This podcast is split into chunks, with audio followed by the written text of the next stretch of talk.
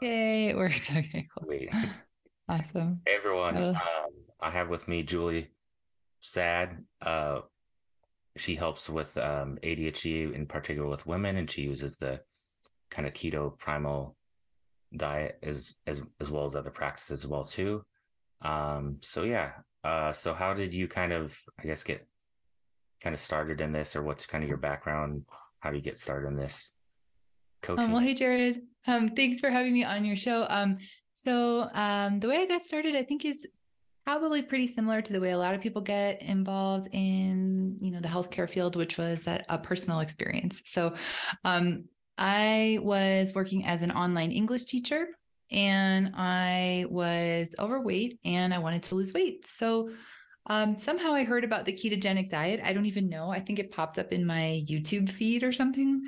And so I thought, well, what's this? Let's try it. I've tried literally every other diet. I've been, you know, fat thin, fat thin, and always stressed about food and always hungry.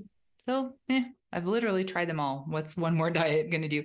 So I tried it, not thinking it was going to do anything. And I dropped 50 pounds like that in just over three months. I thought, wow, cool. I can wear crop tops again. Hallelujah. But then, funny thing happened also, which was that my ADHD basically just went away. I would say it's about 95% gone now. And I thought, well, that's weird. Is that from the diet? It can't be, can it? So I started looking into it, and it turns out that I'm not the only one that this has happened to. Um, the ketogenic diet has helped a lot of people with a lot of different mental health issues. Um, and so I said, well, I can't keep this to myself. This is way too cool. So here I am. Um, and my mission now is to spread the word about this and to help as many people as I can. Um, you know, cure is maybe not the word, but reduce their ADHD symptoms through the use of the ketogenic diet. Nice, nice. So, um, about when and kind of how were you diagnosed with ADHD?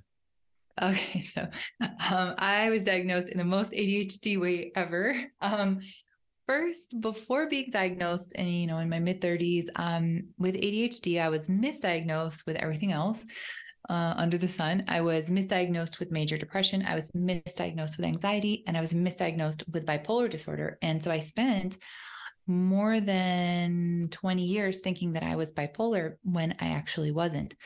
It's possible to be bipolar and have ADHD, but in my case, I don't. Um, so I was, uh, you know, misdiagnosed, falsely diagnosed with all this other stuff that I don't have. And then in my mid 30s, a few of my friends started saying, you know, do you think you might have ADHD? And I said, no, I don't have that. I don't have problems concentrating. Um, and the thing is that I never felt like I had problems concentrating. I just was always concentrated on or concentrating on something, just not necessarily what I should be or wanted to be or needed to be concentrating on at the moment. I but I never felt like, oh, I can't concentrate. I can concentrate just fine, just maybe not on the thing that I wanted to concentrate on. So I said, no, you guys are wrong. I don't have ADHD. Like, thanks anyways. Um, and then I forgot about it. And then a few weeks later, I was walking down the sidewalk in Brooklyn and I found a box of books on the side of the road that somebody was throwing out. I said, "Ooh, free books. Let's see what we got in here." And one of the books was an ADHD book. And I thought, well, it's free, whatever. Let's just take it. So I took it home. I started reading it and I said, oh, oh, oh. this book looks like it was written like specifically about me. Like, you know, is this like a hidden camera show? You know, like it was, it just described so many things that I just thought were my personality and actually was ADHD. I thought, okay, well, now what do I do? I guess I should go to a psychologist. So I went and signed up for therapy. And in the most ADHD of fashions, I completely forgot why I had signed up. like I I was like, oh, therapy, cool. This is fun. And we started doing like um, cognitive behavioral therapy, CBT. And I went on and on with that. And after about six months, I was like, oh, uh, by the way, I wanted to talk to you because I think I have ADHD. Now, mind you, the therapy was great, but didn't do anything for my ADHD, but did help me, you know, like improve my negative thoughts and things, but, you know, nothing for my ADHD. And, and the therapist goes, Oh, I don't think you have ADHD because uh, you make really good eye contact. And I said, But um, I'm forcing myself to do that because I don't want to be rude. Like, I don't want to look at you. I want to look at books and you know i want to like listen to what's going on i don't want to look at you it's a face is kind of boring but i'm forcing myself to look at you. But you know she said okay well here's a, a questionnaire. You can fill this out and let's see what happens. So i think it had about 13 questions on it and i answered yes to all but one. So like winner. Um, and then uh, i wound up going to a psychiatrist who then prescribed me with adhd medication. So that is my long, crazy roundabout story about how I got diagnosed with ADHD. Hmm. Very interesting. Um, so did you take medication for it? Do you think medication is necessary for it, or what do you think about medication as far as medicating people with ADHD and stuff? Well, um, I think it depends on the person. So I took Adderall in the beginning. I was prescribed Adderall the first time I took Adderall, I breathed out a breath that it felt like I had been holding in for 30 something years. And I just said, Oh my God, I'm so calm. And then I just cleaned my house and sat down and did a bunch of Photoshop. I was working as a photographer at the time. I said, Oh my God, is this what it's like to not have ADHD? This is incredible. And then the next day I woke up with the worst headache I'd ever had in my life. Like I, I felt like there were knives, you know, and electric zaps. And I thought, oh my God, is this going to be like this all the time? And so I tried it a few more times. And in general, I didn't really feel like that was something I wanted to take all the time. And so then I wound up um, traveling for an extended period of time. And so I wasn't really taking it anyways. I had the pills with me, but I think I took them on like tax preparation day and kind of just left them alone. Um, and then I went on Vyvanse, or um, as it's called here in Colombia, where I live, Samexid. Um, again, I went on, decided to go on medication again, and it was a, a real disaster. Um, it gave me a panic attack for the first time in my life, um, and I, you know, kind of turned into a robot. Like I needed to prepare two to three pages of lesson plans for my students. And I would prepare 50, 60 page documents. And I would say, look, this is what we're going to do today. And they would say, today or the whole year? And I was like, no, today we're going to do this. And they were like, teacher, this is like way too much stuff. And I was like, no, no, it's good. It's good. So it almost kind of overcorrected me, even though I was on a very low dose. So personally, I have decided that I don't wish to take medication anymore. And um, I no longer feel that I need to because of the diet that I'm on. It just snapped me out. You know, it sounds weird to use those words, snapped me out of ADHD. It's something you're born with, but it just lifted me out of it. And it's something that I don't struggle with anymore. So in my personal case, I I have chosen not to be on medication. Some people really, really feel that they need medication, and I would never tell them not to take it. Then there are other people who don't respond to it at all. And there are people who can't be on it for certain reasons, you know, blood pressure, contra, other contraindications. Um, and or um, women who are pregnant in theory, they're saying you're allowed to take stimulant medication when you're pregnant, but a lot of women are not willing to take the risk, even though it's supposedly safe. So, um, whether or not you, you know, I think people should take it. You know, it's, I think it's a, a choice. So I think it's a personal choice. And I think that we should be given all the options. And one of the options is dietary therapy. Okay. Nice. Nice. Mm-hmm. Um, kind of out. I want to talk about diet, but I was wondering, is there any kind of kind of supplements or herbs. I, I know I've I've looked into. I've, I've used it somewhat. I think it's called Mucuna Pruriens or something like that. Um, mm. It helps with like dopamine and stuff. But is there any kind of herbs or supplements in addition to diet that you use or recommend or or the help or? Well, let me ask you, how did you feel when you supplemented with that? Um, I mean, as far as I don't, I don't have ADHD, but it, mm-hmm. it did kind of help me focus and give me a little bit more energy. Um, okay. But I, and I've heard it's kind of a natural alternative to kind of, I want to say Ritalin and Adderall and stuff like that. Um, cause that's what I kind of, um, cause I'm still dealing with like kind of fatigue and stuff like, and brain fog, but, um, mm-hmm. it seemed to kind of help me out, but I don't, I was just wondering if you've used that or, or anything similar like herbal. I personally, so I'm going to ruffle some feathers. I personally think most of the supplements are BS. Okay. Yeah. Frankly. Um, that said, you know, I'm happy to be proven wrong. I'm always happy to be proven wrong. Um, I was on a, a, forum the other day, and a lot of parents were saying that they were putting their children on saffron. So I was looking into saffron, and I saw a couple little studies here and there, but one of the studies was funded by a company that sells saffron pills. So I was like, hmm. I'm still looking to see if, if I think saffron is, you know, oh, yeah, yeah, is yeah. is something doable because the study was like saffron is as effective as Ritalin, and I was like, is it like is it really like if it were really that effective, like wouldn't everybody be on it? You know, um, so in terms of supplements, um, in terms of herbs and things like that, I haven't come across anything that I would personally recommend. The supplements that I take are very, very few. The only one I take with any real frequency is iodine. And that's just, and that's not because of an ADHD thing. It's because iodine is something that is very hard for us to get in our diets, um, especially if you don't live, you know, by the sea. So I take iodine just because it's one of the few things that's really missing in most people's diets.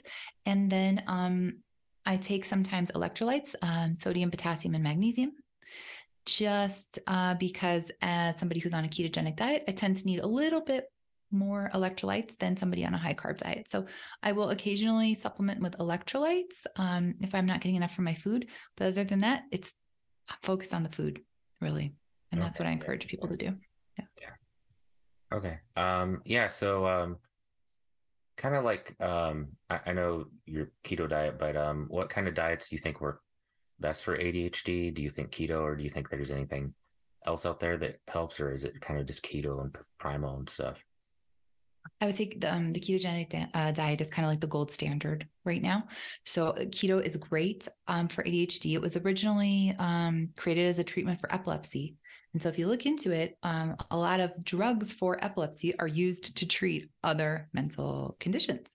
So it makes sense that the diet that treats epilepsy could also treat other mental conditions. So keto is kind of the gold standard.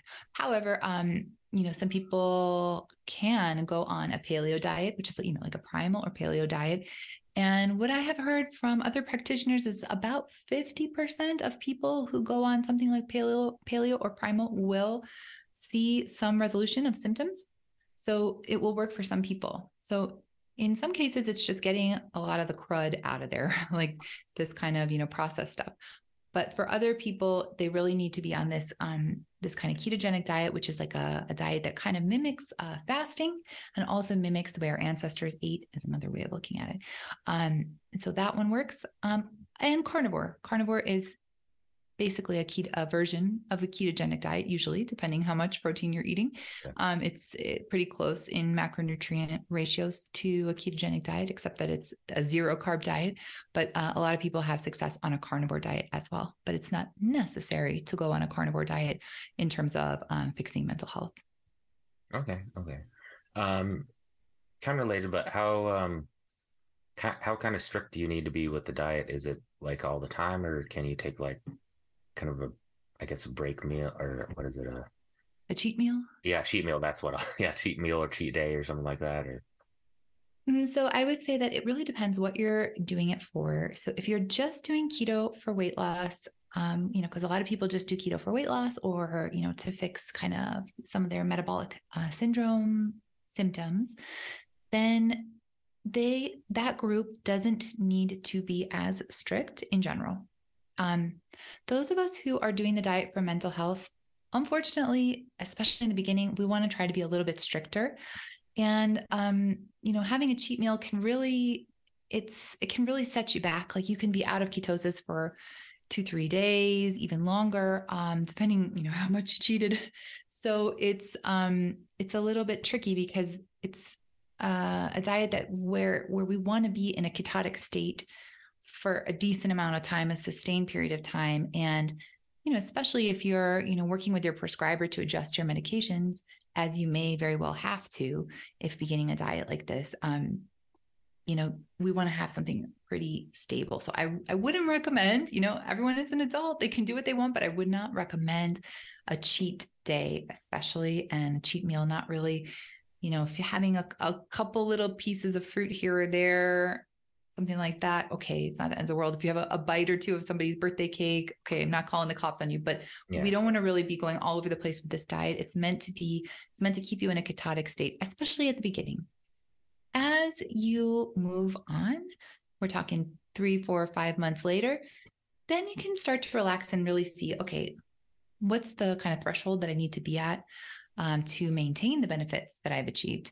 But in the beginning, sorry to break it to you, but um, it's better to be on the therapeutic grade version of keto, which is pretty strict, and not to cheat is what I would recommend. Okay, nice, nice. Mm. Um, so do you need to kind of, I guess, kind of track your food or, or like keep macros or kind of track carbs and stuff like that? I know it's, I mean, I've kind of been on that diet, but I've I've never really tracked it myself. But is that something you do or recommend? People? Oh or? yeah, so there are a few different ways to go about it. Um, and so well, when you did it, um, what what worked for you? Like how what was the easiest way for you to do it? Um, well, I've I kind of more did paleo, but I kind of know like you mm-hmm. know what's kind of high carb and stuff like that. It would mostly be like probably vegetables and protein and stuff like that, and fat, and maybe a little mm-hmm. bit of fruit. But um, I know for if you're doing keto or carnivore, it's it's a, a bit more restrictive because you want to get the carbs as low as possible. But mm-hmm. exactly. And how did you respond to paleo? What did you notice any differences? Yeah, um, I mean, when I first started, I lost uh, quite a bit of weight. Um, you know, I've had kind of some health problems come up, but I'm trying to resolve them with some kind of some other things. Um, but I never. I, have never really used like a, an app or kind of wrote it down or anything like that, but um, yeah. Mm, yeah, for paleo, you don't have to track your macronutrient ratios. That's a little bit um, less intense, right? um. For keto, um, you know, you're going to hear different things. There's a doctor called Dr. Eric Westman. He's really famous in the keto space. And he says, no, nah, you don't have to track it. Just use my food list. And so he has a list of foods. Um, but he isn't really in the mental health space. He's more trying to help people with you know, their blood pressure, um, losing weight, things like that. Um, when you get into the mental health space, we tend to say track it. Because we because we want to be precise you know? Yeah um we're talking about you know the way that you feel and the way that that your mental health is. So we don't want to be kind of like vague and, and things like that. So i definitely recommend tracking it in the beginning. In the beginning i tracked everything you know in my little app and stuck to my ratios pretty religiously. Now um, you know, I've been on the diet almost a year now. Oh, it's almost my keto anniversary. Um, I've been on the diet almost a year now. And um, I'm I I don't really track. I track maybe once a week at the most just to see hey what was today like? Just to see what i'm doing. Um, and i'm no longer on a, the strictest version of keto. I'm more on what's called like a modified atkins diet which is like keto with a little bit more protein. It's still pretty low carbs. Um, so i'm more on like modified atkins with kind of like a carnivore flavor to it and that i don't eat as many vegetables as i used to. Um, and so I don't feel the need to track. If my symptoms ever come back, then I'm going to track. First, that's the first thing I'm going to do is get back and, and, start tracking and see and go back on the strictest therapeutic grade version of keto and and see if that you know knocks me back into where I am now. Okay, nice, nice. Okay, um, so I've never really done this, but do you kind of measure ketones or kind of what level of ketosis are you kind of aiming for? I know there's like different strips that I, think mm-hmm. pee on them. I think if I remember right. But mm-hmm. yeah, there's the pee strips. There's well, here's when I started, I didn't. Um, I didn't track it at all, and then I bought this like breath meter thing on Amazon. It was like this cheap little thing. I don't think it actually worked um, oh. at all, but I I felt like it did. So I was like, oh look, because it, it was it just always said like 0.01 every single day. Like hmm, it's maybe not working. Um, so I didn't really track it. And then later I decided to track it just for just for the heck of it. Um, and I got the pee strips and I got a keto mojo um, blood and glucose ketone meter. Um, and so I really wish I had started and, and tested it um, in the beginning because I'm sure that my ketone levels would have been much higher. Um, what I have come to understand is that if you've been on the diet for a long time, your ketone blood levels aren't going to be as high because you're actually using them. You're using them as fuel. So they're not kind of floating around in your blood as much. So I didn't, I haven't gotten these like big dramatic numbers, even though my diet is like impeccable. Um, Whereas I put my husband on it for a couple days just for fun, and his numbers were super high. And I was like, "This sucks. Like, this is like not fair why are your numbers so high? And I'm like the keto saint, and you're like, you just had a Coke like two days ago. Like, this isn't fair. Um, so, um, so should people do it that are trying it? I think it's a good idea. Like, if you can, you know, the the devices are expensive, the pee strips aren't too expensive, but it's money. You know, if you can afford it and um and you like having data and stuff like that, then it can be a great tool and it can be like a way of motivating you. And if you're totally messing it up to the point where you never are in nutritional ketosis, we're talking 0.5 millimoles um, or above um, per liter of blood, then then you know something's up and you need to reevaluate what you're eating and seeing if you're doing something that's knocking you out of ketosis. So I would say if you, you know, if you can when you're starting, it's a great motivational tool, but it's not necessary. Okay, nice, nice. Um so I think I saw um some of my own questions, but do you do you kind of use I, I guess like what kind of like other things do you help with like ADHD? Do you use like with like creating habits or do you like do meditation or kind of breath work or anything else to kind of help with ADHD and kind of manage it on a daily basis or yeah, so I'm pretty funny. Um, I'm kind of like an anti-health coach. Um, in that like I don't do meditation. I do like most uh, maximum like 15 seconds of breath work like if i need oh, to yeah. like calm down um, if i find myself holding my breath sometimes i find myself holding my breath when i'm working on the computer so i'll check in with myself like well you're not breathing breathe so i'll do little stuff like that um and i, I recommend that for most people i work with um i have uh, i had a therapist uh, the same one that told me you can't have ADHD because you make good eye contact. The same one that told me that she told me to use the mind space no, Headspace, Headspace mindfulness app.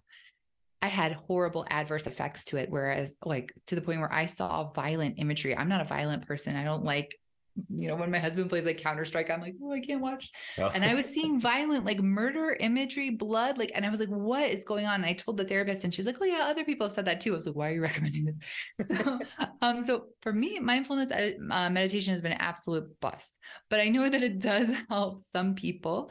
So if you know, um, so what I say is like, if you like it, and you can do it, then do it. If you can't do it, if you suck at it, please don't beat yourself up about about it because some people really like can't or don't want to do it or or don't see benefits from it.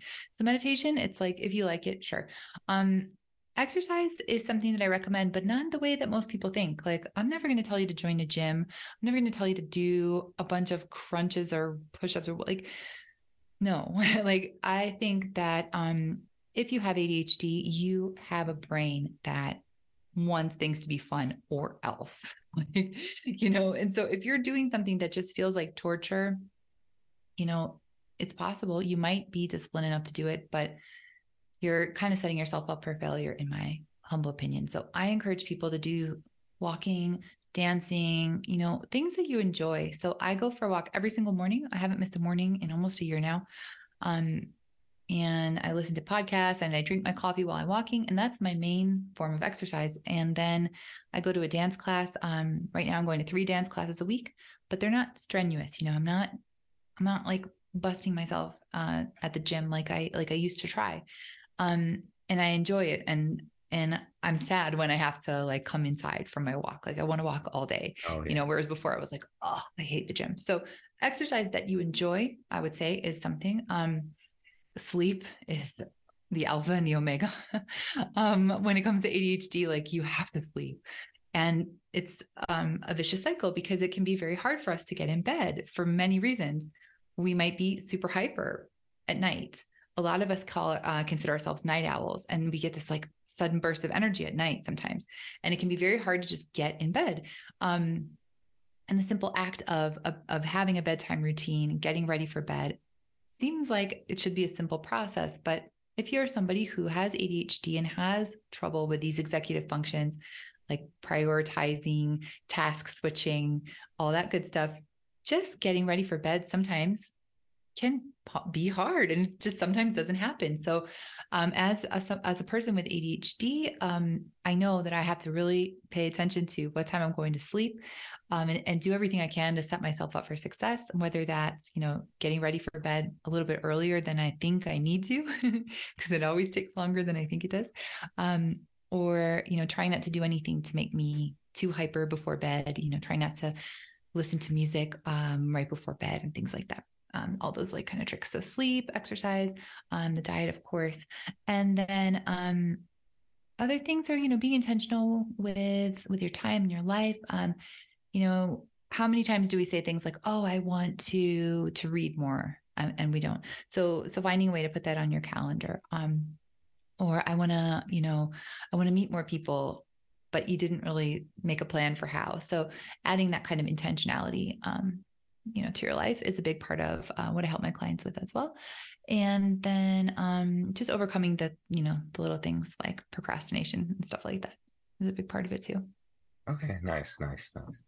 Um, kind of diet related, but I, I know, um, like, do you recommend kind of, I guess, coffee or kind of other kind of stimulants, or do you think that helps with ADHD, or do you think coffee is like healthy? Because I don't, I don't really drink coffee. I drink kind of more, kind of like matcha and stuff like that. But um, I guess tobacco could also, although I don't think that's really good for people either. But um, do you use any of those, or do you recommend them, or do you think it's good for people with ADHD, or Ooh, okay. So this is this is a, a, battlefield here. So um there are people who will defend their coffee to the death, right? Um and so the jury's kind of the jury's kind of hung on a lot of the stuff. So, you know, a lot of people with ADHD drink coffee. I drink coffee still. Um I probably drink more than I should. I live in Colombia and we have amazing coffee. Um, oh, so, so, I probably drink more than I should, and I'm I'm not ashamed to to say it. Um, but a lot of people really love their coffee, and um, a lot of people feel that it helps their ADHD symptoms, but then other people say that it makes them anxious. So it's this kind of delicate balance, you know. Um, if it's interfering with your sleep, then yeah, that's going to be a problem because sleep is going to mess you up. If your sleep is bad, your ADHD is going to be worse.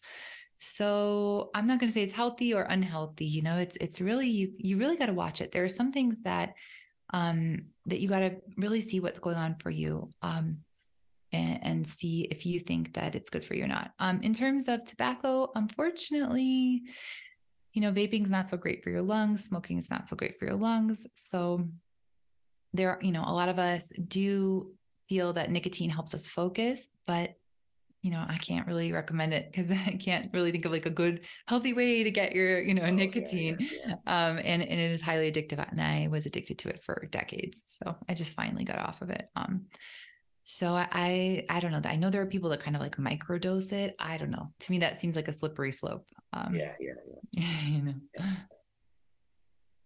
Um, I want to know. This is uh kind of what I thought about. But what do you think kind of causes or contributes to kind of, I know, to like ADHD? Do you think it's like genetic or environmental or kind of a mix, especially in women? Do you think um, there's possibly, I don't know, you can cure it completely or kind of what are your thoughts on that?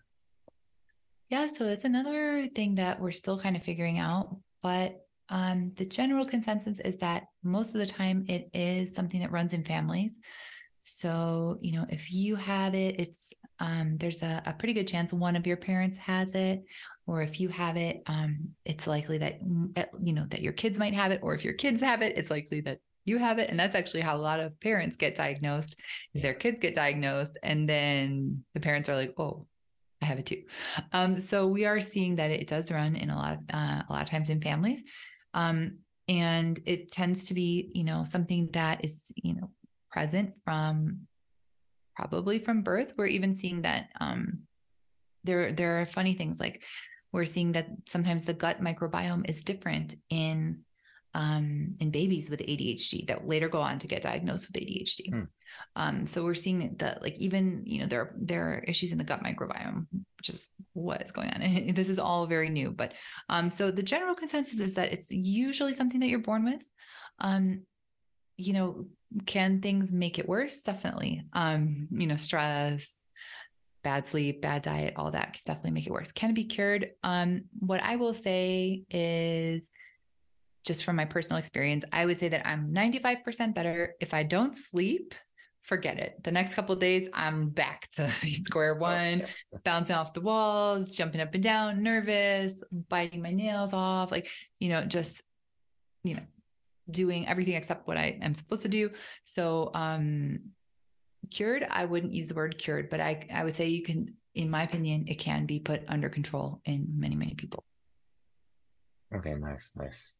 Um, I think we kind of touched on it some, but what do you think uh, kind of the keto diet kind of offers or is kind of, I guess, better for ADHD and kind of mental health than kind of other diets out there, you know, like vegan or raw food diet and all these other diets that people have that people swear by, but um, um, so there are four different mechanisms that I know of, and there might be even more.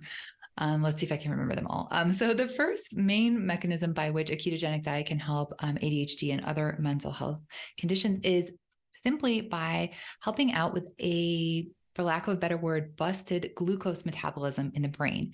And so this is the prevailing theory right now. There's an amazing doctor whose name is Dr. Chris Palmer, and he wrote a whole book about this called Brain Energy. Um, and what he talks about is, you know, there's a metabolism that the brain has, right? Our body has a metabolism and the brain has a metabolism. And so sometimes there's too much glucose going in and there's sometimes not enough glucose going in.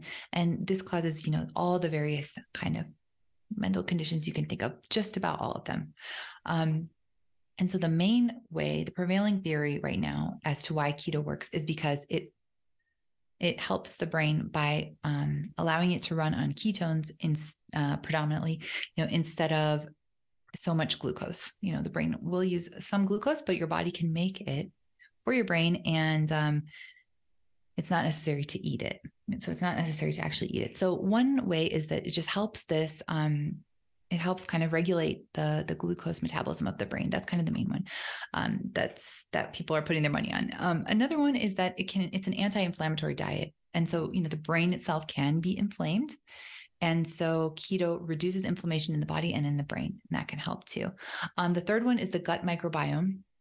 So keto does help the gut microbiome, and I don't know um, how much you know about this, but you know that um, most of our serotonin, for example, is made in our gut.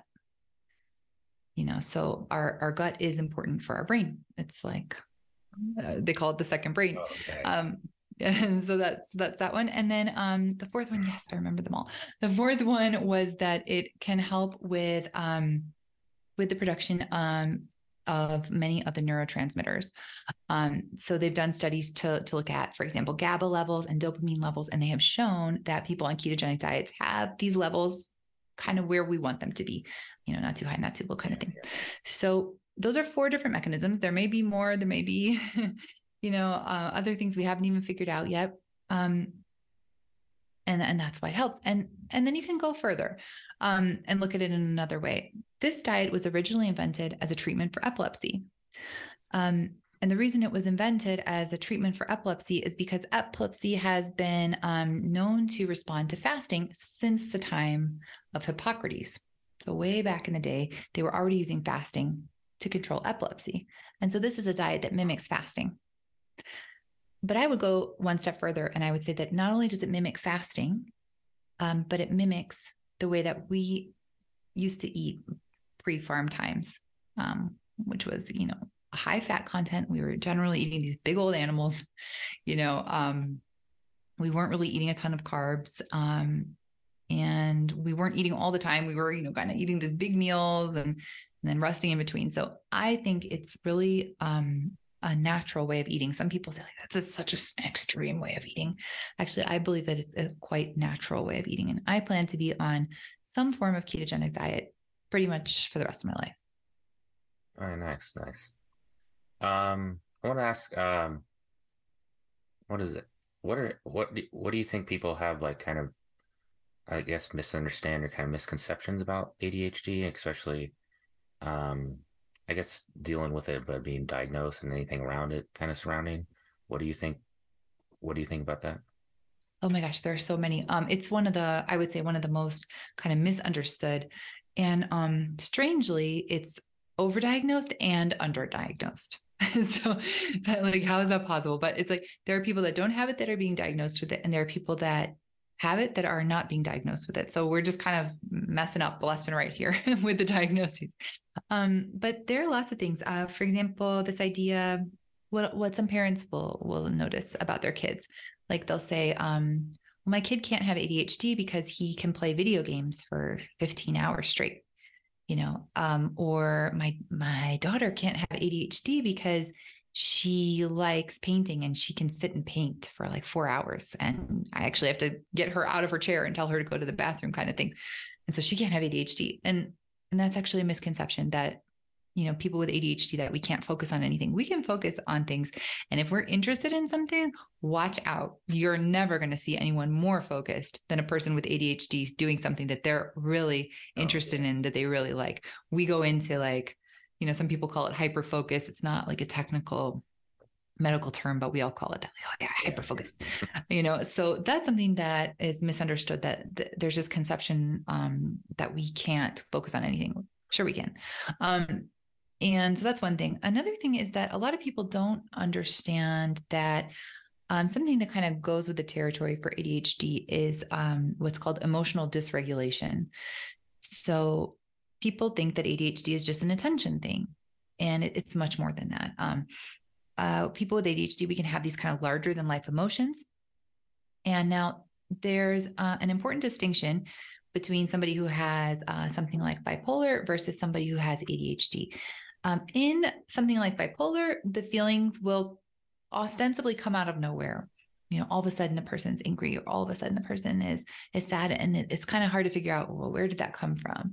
Whereas in ADHD, these larger than life feelings will happen, but they generally have to be provoked by something.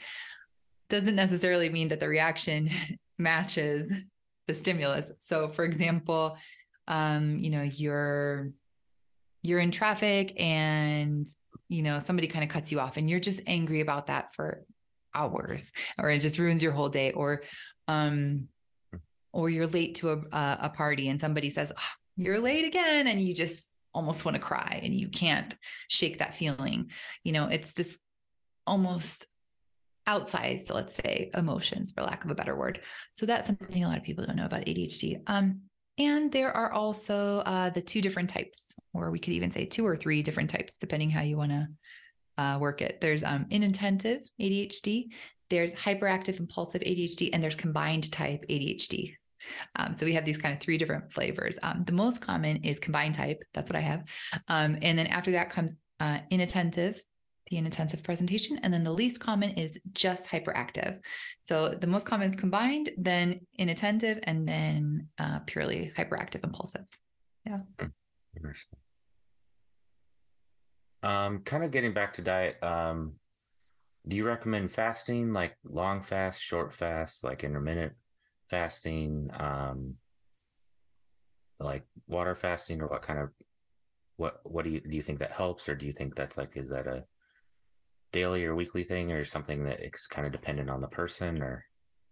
Yeah, it's interesting. Um, the cool thing about keto is since it's fasting mimicking, you don't have to worry too much about fasting, but um, some people do enjoy fasting and they find that it comes to them almost um, naturally when on keto.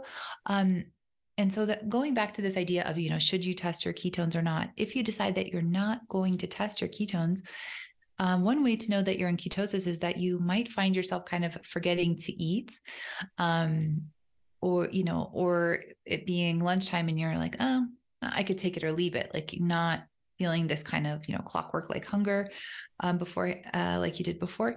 Um, and so some people do find that uh, fasting comes very easily to them and that uh, and that they enjoy it and that it makes their lives easier you know less times cooking. So um, i would say that it, it really depends on what works with your lifestyle um, what you want to do um, and i have heard all sides of the story when it comes to fasting. Um, i've heard people say that it's great it's the be all end all and i've heard other people say like that's too much stress on your body um, you shouldn't be doing that to your body or it's gonna you know stress it out. So i've heard all sides of it. Um, i do intermittent fasting basically daily. Like i i pretty much uh, don't always eat breakfast unless i have something going on at lunchtime. So I, I usually skip breakfast but that's just you know what works for me. Um, and when I started keto, I was doing kind of prolonged fasting. I was doing um, one 36 hour fast a week, one 24 hour fast a week um, 16 8 on all the other days except for Sunday. On Sunday, I would eat three times a day. So that's how I did it when I started. Why? just because. So um Oh, yeah. my my answer because I felt like it. Um so so you're going to hear people that say fasting is great. You're going to hear people say not to do it. So um I think it's fine if you if you want to do it. If you're going to do a fast that's longer than 36 hours, you need to look up something called refeeding syndrome and you need to be breaking your fast appropriately. Um, but if it's shorter than 36 hours, um, you're not going to have to worry too much. Just make sure you got, you know, your electrolytes, your hydration, and you should be in good shape. Nice, nice. Um, so kind of, um, I I guess if someone wanted to ask this, but if someone has kind of kind of like an eating disorder, kind of a uh, not good relationship with food, do you um kind of recommend this diet or how to kind of manage that? Kind of if they want to do kind of this and they have ADHD and stuff like that. Mm, Um, in in the case of an eating disorder, it's always, always, always advisable to be working with someone who's trained to handle eating disorders. And this is where it gets really controversial. A lot of uh, a lot of people in the kind of standard uh, guidelines will say don't put anybody with any kind of eating disorder on keto because it's a restrictive diet. But then here's what we're starting to see: we're starting to see people have success um, overcoming anorexia, overcoming binge eating disorder, overcoming bulimia when going on a ketogenic diet. So it's kind of tricky because here the guidelines are saying don't put anybody with an eating disorder on this diet, but the diet's also reversing these disorders and alleviating these uh the suffering in these people that have these disorders. So it's like you gotta, you know, you have to be careful. Obviously, eating disorders are no joke. Um, they're they're serious. They can, you know, can be very deadly. So, um, in that case, I wouldn't say, you know, no kind of DIY. You want to be working with somebody who is trained and equipped to help you with the eating disorder. And it may be very difficult to find somebody who will agree to put you on a ketogenic diet if you have an eating disorder, but there are practitioners out there. Okay, nice, nice. Um, let me see. Um,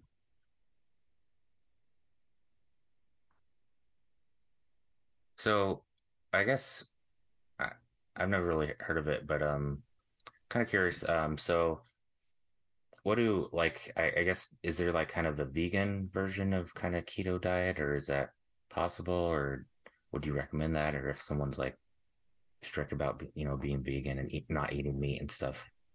But So back in the day, I was a hardcore vegan, like hardcore. I wouldn't even wear leather. I wouldn't even wear silk, wool, nothing. Um, I did that for about 13, 14 years. After that, I was a flexitarian. I was I got extremely sick. I had vitamin D and vitamin B12 deficiency. Um, my ADHD was off the charts. Um, I had horrible PMS. I wouldn't recommend vegan for anyone. um, that said, it's possible. It's possible to do a ketogenic diet as a vegan. It's not easy, but it is possible. Um, it's it's easier to do it as a vegetarian. Um, but I, wouldn't recommend a vegan diet to anyone, frankly. And this is me who was vegan for a long, long, long time. Um, I get where you're coming from, but the the long and the short of it is that uh, there are things in uh, animal products that are necessary for our survival, and the supplements will only get you so far. So, can you do vegan keto? Yes. Do I recommend it? No. um, nice, nice. Um, wondering like I know there's kind of some downsides. I know like um, what about like kind of keto flu, or um, have you ever dealt with that? Um, Yeah, I was one of the- get me through that. Uh, I was one of the lucky ones. I didn't get keto flu. Um, and I don't know why. I because I ripped the band-aid off. I went straight into it. But I think my theory is that I didn't get the keto flu because I had already had a little experience with intermittent fasting. Like I already hadn't been eating breakfast for like five, six years. So I um, you know, I'd gotten kind of used to that. But ah, the first time I tried keto was um, many, many, many years ago. And uh, my mom was on Atkins, and the induction phase of Atkins is very similar to keto. So I borrowed her book and I was like, oh, let's try this. And I was on it like a day and a half, and I was like, "Oh, this is horrible. I hate that. I've never like, what the heck?" Like, you know, I was like, "I'm, I feel dizzy. Like, no, no, no, no, no, no." So the first time I tried it, I did get, I don't know if it was keto flu, but I just felt like, oof. So, um, here are a couple things about that. And it's funny because when you, when you, you know, when you look it up online, they're like, oh, you're going to get the keto flu. First of all, the keto flu, it's, it's no worse than the normal flu. Yeah. You might feel crappy for a few days, but that's it.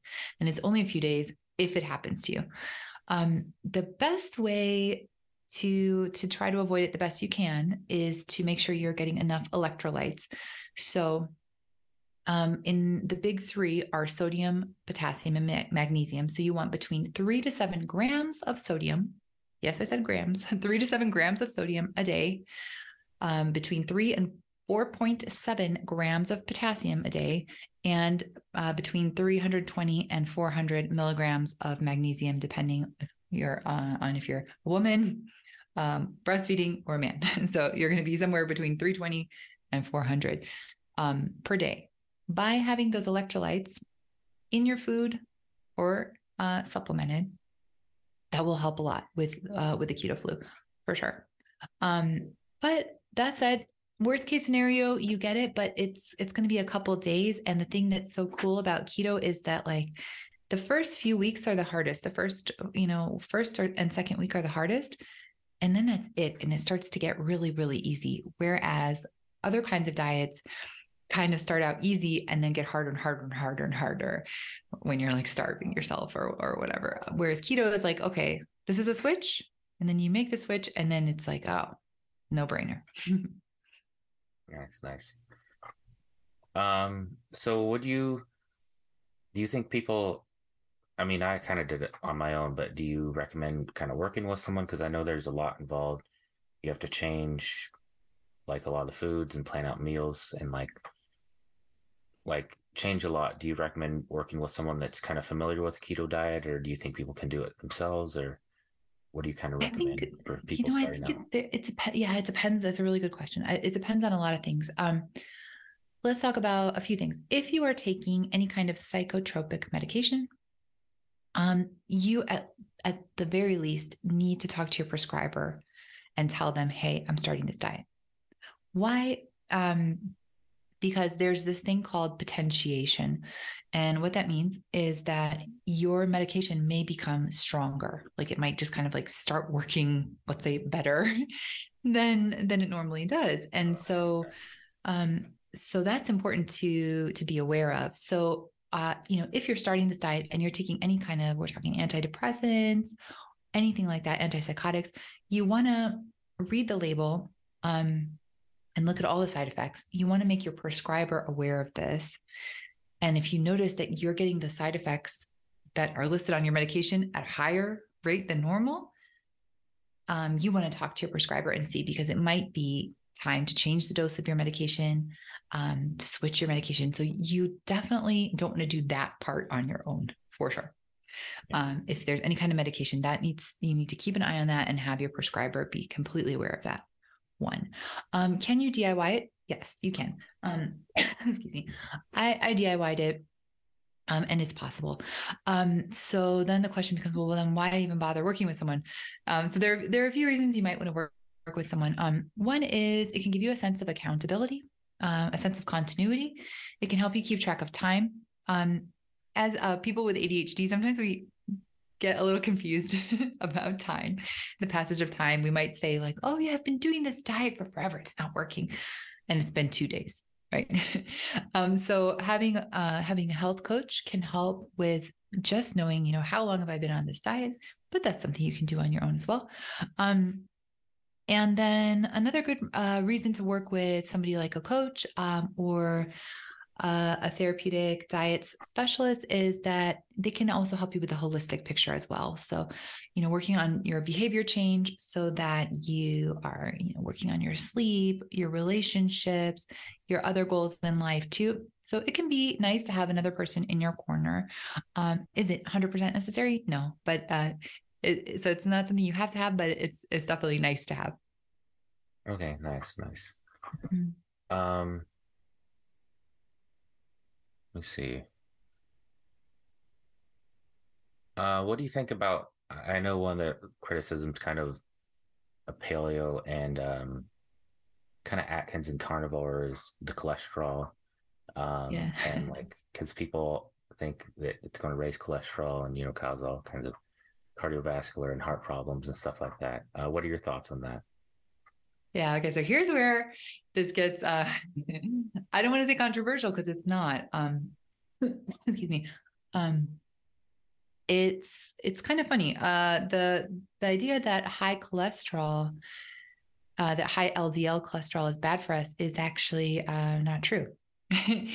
and um, nobody believes me when I say that, but um, there's a great doctor that I would recommend. Um, his doc- his name is Dr. Nadir Ali, and you can find him on YouTube. And he talks a lot about this as well. Um, believe it or not, especially if you look at the elderly, um, high LDL is correlated to lower all cause mortality in the elderly. Just to to throw out a population there.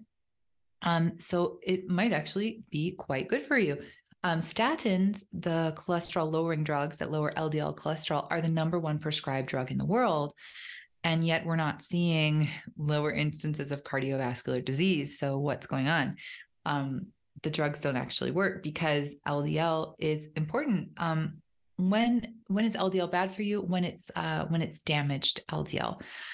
This can be something called glycated LDL. There's also um, LDL that has come in contact with, you know, uh, so glycated LDL is LDL that's come in contact with um, glucose.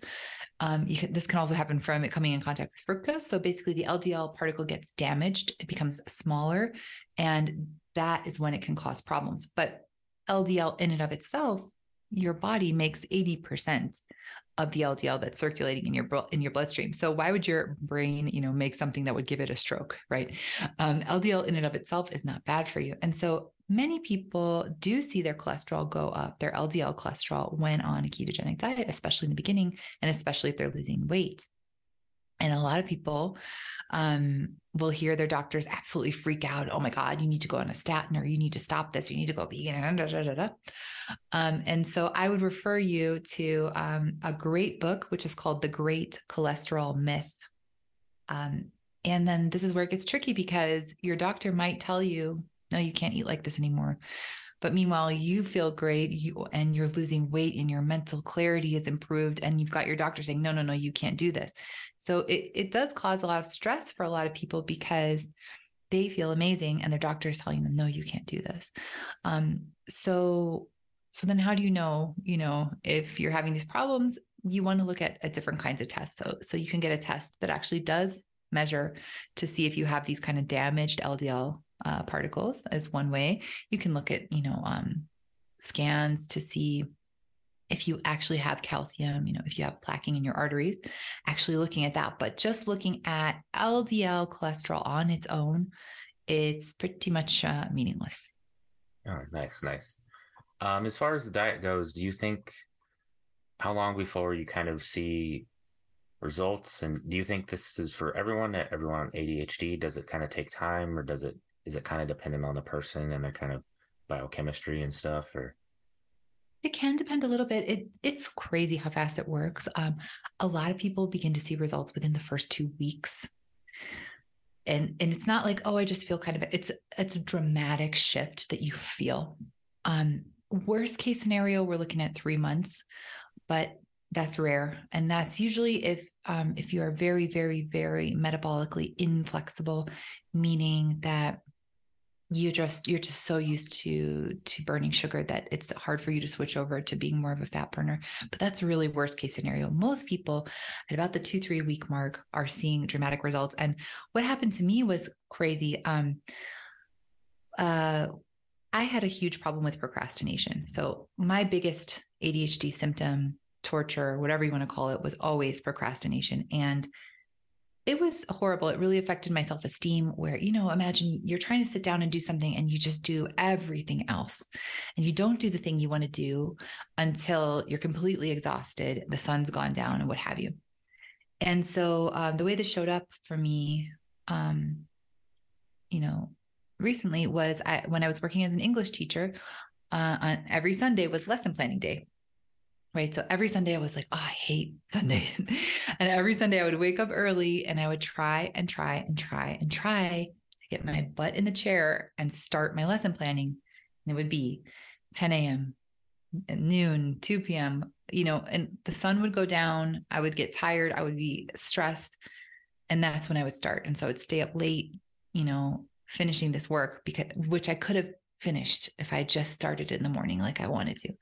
And so then after beginning keto, and I wish I knew the exact day, I I wasn't really paying attention.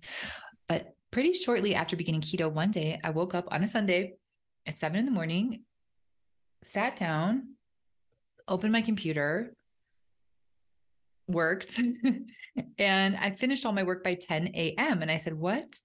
This is the first time this has ever happened to me in my entire life. I've been trying to just sit down and do what I want to do since I was a child and had, you know, my first like homework assignment. And it's okay. That that's not going to happen again. And it happened the next week and the next week and the next week. And so I don't know how long it took me. I want to say it was about a month when I had this crazy, you know, Sunday of like unceremoniously sitting down and doing my work. I want to say it was about a month after I started, but I don't know the exact date, unfortunately. I'm going to have to go back and see if I can find it like in my records. nice. Um, so do you think this diet is kind of for everyone with ADHD? Um, do you see like what kind of symptom improvement do you typically see kind of, or does it, I mean, I guess it kind of depends on the person, but um, do you think it's for everyone on that has ADHD or? Yeah, to be honest, there are few people that I wouldn't recommend it to. Like the only type of person that I, I maybe would be like I wouldn't work with them. I would refer them to somebody else. Would be somebody who is um, severely anorexic, who right now is struggling to put weight on. I would see if we could just get that kind of stabilized first before we, you know. And I wouldn't do it. I would refer them to someone else. Um, other than that, yeah, I would say I, I think everyone should be on it. And um, in terms of the improvements, I mean, they they do seem to be relatively relatively uniform. By that, I mean people are are able to do what they want to do more, which is kind of like the thing that that most of us can't do with ADHD. Like it's like you planned your day, you made your to-do list, and you did it. So that's like kind of the biggest thing, and that's the one that people go, oh, "Wow, I did it." One, um, there's kind of this. It's I hesitate to use the word anxiety because it's not necessarily anxiety. But there is this feeling that a lot of us express that we have, which is just this kind of nervousness constantly. It's not a fearful kind of nervousness. It's just this kind of like mm, this kind of low grade jittery nervousness that a lot of us feel that we have. Yeah. That tends to go away with the diet. That's gone away for me. Um, in my case, it's uh, social situations have been easier. I'm not a shy person, but for some reason in social situations, I had this kind of tendency to just get very nervous. I don't know if it's because there's so much stuff going on. I'm paying attention to 20 different conversations oh, at the yeah, same yeah. time, kind of thing. But now in general, when I go to parties and stuff, I feel pretty calm. I feel like I'm actually breathing. So um, so that and um the overall kind of emotional piece of it that people that I work with notice that their emotions, you know, we're still a little dramatic sometimes, but that we're not, you know, on this emotional roller coaster where we just feel completely out of control. Um, something sets us off and we can't recover for it for a whole day or two days. That tends to go away. Um, and um, impulsivity tends to go away too. So that, like, somebody says something and you have that little millisecond where you breathe and you say maybe i shouldn't say the mean thing i want to say to them oh. i've noticed that that that's that's greatly reduced which is really great because um, that tends to get us in trouble the mouth just oh, saying yeah. something and later like why didn't i just hmm? zip it um so uh the the lip zipping ability has also been improved as something that i've noticed Oh, nice, nice. Um, I think that's kind of about all the questions that I have and that um, you kind of provide me. Is there anything else you kind of want to add or, or talk about briefly or? Um, well, I just want to add that um, kind of the common like um, you know objection that i hear when i tell people about this is like oh my god i can't i can't do this i can't give up bread i can't give up sweets oh my god like i just i can't i simply can't do it and so, okay, really, like, really, I understand because I was like that too. I was a big time sugar addict. Bread, oh my God, during the pandemic, I was making loaves of bread and eating them by myself. I get it. Um, but try if you can. Try it. No one says you have to do it for forever. Um, try can you try it for a week? Can you try it for two weeks and and see or three weeks? Um and and see if you can make it past those first couple of weeks because those are going to be the hardest weeks. And that's when you'll start to see a, a change hopefully is around, around week two three four. Um, so i would say to anyone who thinks it's just impossible is is just try it because really um, there are so many benefits um, to this way of eating. And um, you know we think it's extreme but i personally have after having you know made the switch i feel like it's extreme not to do it. Oh, yeah. so that's that's kind of what I would uh, that's what I would kind of say about it. Yeah. Thanks. Um, yeah, I appreciate you coming on the podcast. Um, I think you're the first guest I've had on in quite some time because I kind of took some, a break from the podcast, but I've done kind of my own episodes. Um, yeah, I appreciate you coming on. It's really interesting to talk about you, and um, you know, I'm I'm pretty familiar with it, kind of the paleo diet, although um, I don't have ADHD, but I'm. It's nice to hear your perspective and and everything. And um, you know, I, I believe you're also you're primal health coach. I, I think Mark Sisson's pro, program. Um, right? I did what I did with them was I'm a certified, and I always mess this up. It's like the most complicated name of a certification, and I'm getting nervous just thinking about it. Um, I'm a certified functional therapeutic diets specialist. I did it. Okay, um, and, and, that's through the Primal Health Coach. So oh, yeah, that was that was a certification program that um, uh, was you know dealing with diets that have a therapeutic purpose. And so um, I did that certification through through the Primal uh, Health Coach, Coach Institute. It's a really amazing program. I recommend it to anybody, um, whether you want to do this professionally or not. Um, and then I'm also certified as a as an all around holistic health coach. Okay. Um, and in August, I'm going to be studying with Dr. Georgia Ede.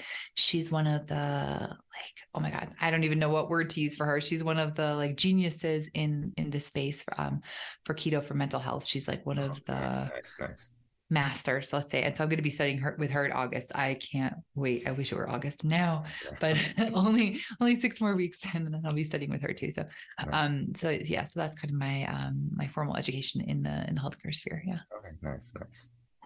Yeah. Uh, yeah. Thanks for coming on, and um, episode might be on or might be a few weeks before I get uploaded or anything, but thanks for coming on and everything. Oh, thank you for having me. It was great talking with you and and hearing you know in your insights about this too, because I know that you know quite a lot about this too. So it's good to talk to somebody who knows about this stuff. Yeah. Um, and are you um are you are we stopping the podcast now? Or like oh, the yeah, yeah, yeah, yeah. Okay, okay. Um, are you currently um you're currently working as a health coach, right? Um, yeah, kind of. I, am kind of um I'm trying to f- kind of find my niche and uh-huh. everything, but cool. But yeah, Cool, cool, cool. Um, and um, are you interested in mental health or? Um, I kind of um,